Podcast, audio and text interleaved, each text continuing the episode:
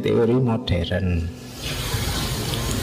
Sebenarnya mungkin setiap teori melihatnya tidak harus yang klasik itu sudah out of date Tapi yang klasik bicara pada zamannya. Ketika jenis permainan ya itu-itu Sementara yang modern Para filosof membicarakan juga jenis permainan pada zamannya. Ketika perubahan sudah luar biasa yang terkenal pertama di dunia modern permainan itu dari psikoanalisis katanya para filosof psikoanalisis permainan adalah media untuk melepaskan emosi-emosi dalam diri dan mengatasi pengalaman traumatik. Jadi kalau banyak emosimu terpendam yang negatif itu kan merusak hidupmu. Kalau ingin melampiaskan, cari permainan. Jadi bikin permainan yang hasrat dalam jiwamu terpenuhi. Kalau misalnya kamu saking panasnya ingin maki-maki orang ya daripada ini tidak terlampiaskan, ikut aja lomba debat misalnya itu kan kamu bisa ngeritik sak kapok kan tidak ada berani orang marah-marah kamu. Ini cuma lomba kok. Iya kan? Kalah juga tidak apa-apa yang penting puas kamu bisa maki-maki. Itu contoh bahwa permainan itu katarsis. Jadi dia untuk menyelamatkan biar tidak meledak dirimu ini. Ada banyak problem banyak masalah main lah jadi kalau kamu misalnya pengen mukuli orang ya sudah olahraga aja tinju. Ini kamu bisa bebas mukuli orang. Kalau kamu pengen nendangi orang ya sepak bola boleh. Pengen ngeplai orang bisa main volley kalau pengen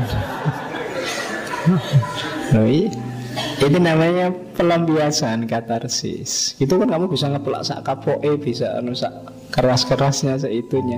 Nah itu katanya orang psikoanalisis itu menguntungkan secara psikologis. Jadi ada jalan untuk melampiaskan yang terpendam dalam dirimu. Mungkin diceritakan tidak bisa kan banyak masalah yang masalahmu itu apa sih? Tidak tahu saya tapi jenuhnya luar biasa, muaknya saya luar biasa. Sumpah aku lihat sini. Sudahlah olahraga, mainlah keluar. Cari pelampiasan apa Sampai kamu keringetan, sampai capek Energimu habis biasanya terus lega Nah itu teori psikoanalisis. Yang kedua teori kognitif. Kalau ini sangat psikologi Katanya kognitif ya main itu sebenarnya mengikuti perkembangan usia. Setiap anak setiap manusia itu di tahap-tahap usianya ada permainan-permainan sendiri. Jadi teorinya itu. Yang ini jangan dilewatkan. Kalau dilewatkan nanti perkembangannya jadi tidak normal. Anak kecil waktunya main bola kecil ya. Kasih bola kecil biarkan dia main dengan bola kecil. Jangan masih kecil terus dipaksa harus profesional kayak Ronaldo kayak Messi. Kasihan dia. Biarkan dia asik di levelnya Nanti semakin besar sedikit mungkin mainnya beda lagi, semakin besar lagi beda lagi, beda lagi. Ini teori kognitif. Sekarang kan orang terus kecenderungannya sama mainnya, semuanya Mobile Legend. Mulai SD, SMP, mahasiswa sampai yang tua mainnya bodoh PUBG, Mobile Legend. Ah itu ndak level, harusnya level. Yang kecil itu main apa dulu, yang besar main apa dulu, yang itu loh. Jadi biar mengikuti perkembangan itu secara kognitif. Ya kayak nonton film kalau kamu dulu kecil sukanya Doraemon dari Jepang. Sekarang mungkin sudah besar film Jepang yang lain yang kamu suka. Loh. Nah, ya normal masuk kamu masih suka Doraemon. Oke. okay. Kok banyak yang ketawa berarti langganan semua Terus itu perkembangan kognitif. Jadi butuh permainan yang berbeda sesuai levelnya dan ini harus diikuti sebagai manusia yang normal.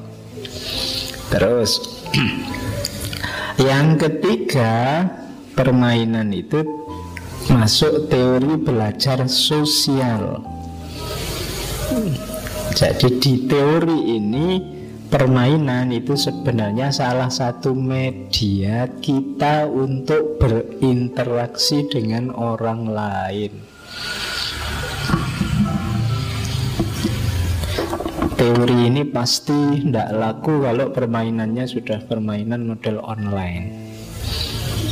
Jadi ini mungkin permainannya masih permainan yang ketemu orang lain sepak bola bareng-bareng. Sekarang olahraga juga kan sudah mulai online. Main sepak bola adu tapi FIFA-nya FIFA game. Kemudian manajernya manajer game. Itu kan sudah tidak ada sense sosialnya.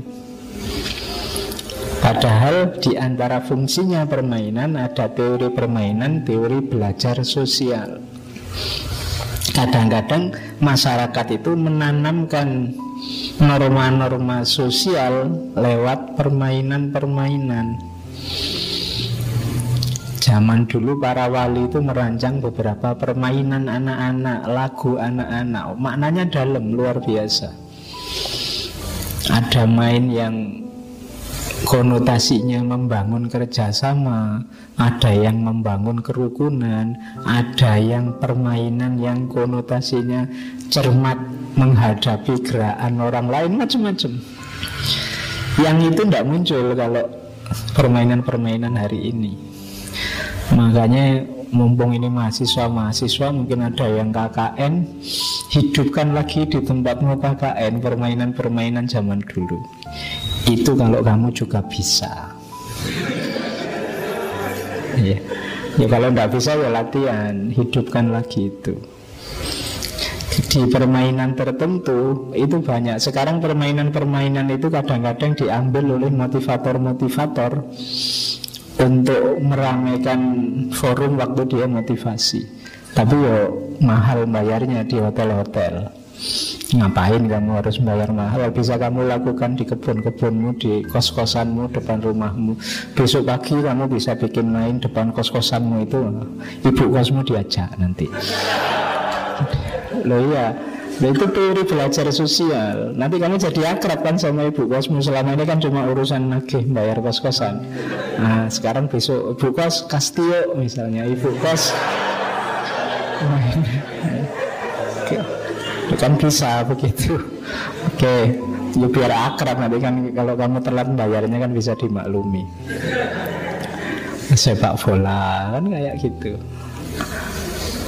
Oke kemarin saya lihat sempat ke Malang itu ada pionir itu kan. Lihat mahasiswa main sepak bola terus ada dosen wah mahasiswa saya itu saya tidak tahu bisa menang apa enggak wong sama dosennya aja kalah terus saya bilang oh itu berarti mahasiswa yang baik pak. Karena kalau melawan dosennya kan dia tetap harus menjaga adab di depan dosen. Jadi kalau dia mau jangan kok dosennya ngerebut ya monggo pak bolanya. Ya itu kan sama dosennya. Oke berarti dia masih menjaga adab. Oke itu teori belajar sosial. Ada yang terakhir kalau ini hari ini banyak teori kompensasi. Ini ketika permainan jadi sangat serius. Sekarang permainan itu jadi bagian hidup yang serius sepak bola misalnya. Itu kan kalau kamu ingin hidupmu nyaman Jadi pemain sepak bola yang profesional Pemain golf profesional Ini terus jadi serius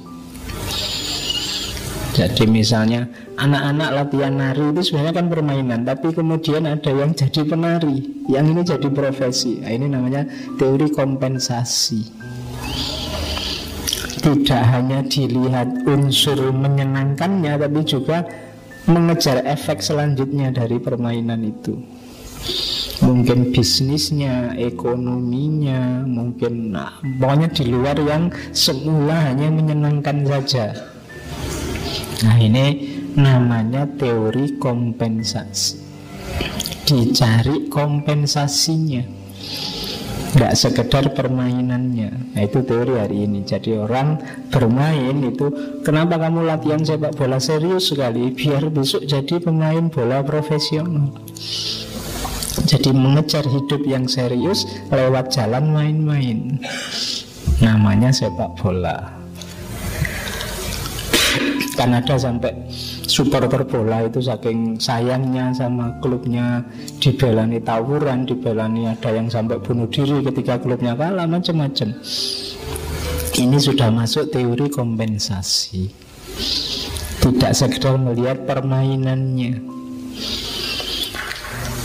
Kayak film, film itu kan acting biasa itu kan main-main Tapi sekarang kan orang ngejar film itu sekian penontonnya harus sekian juta dan seterusnya. Jadi jadi aktor terus jadi profesi. Nah itu namanya teori kompensasi. Yang semula main-main terus jadi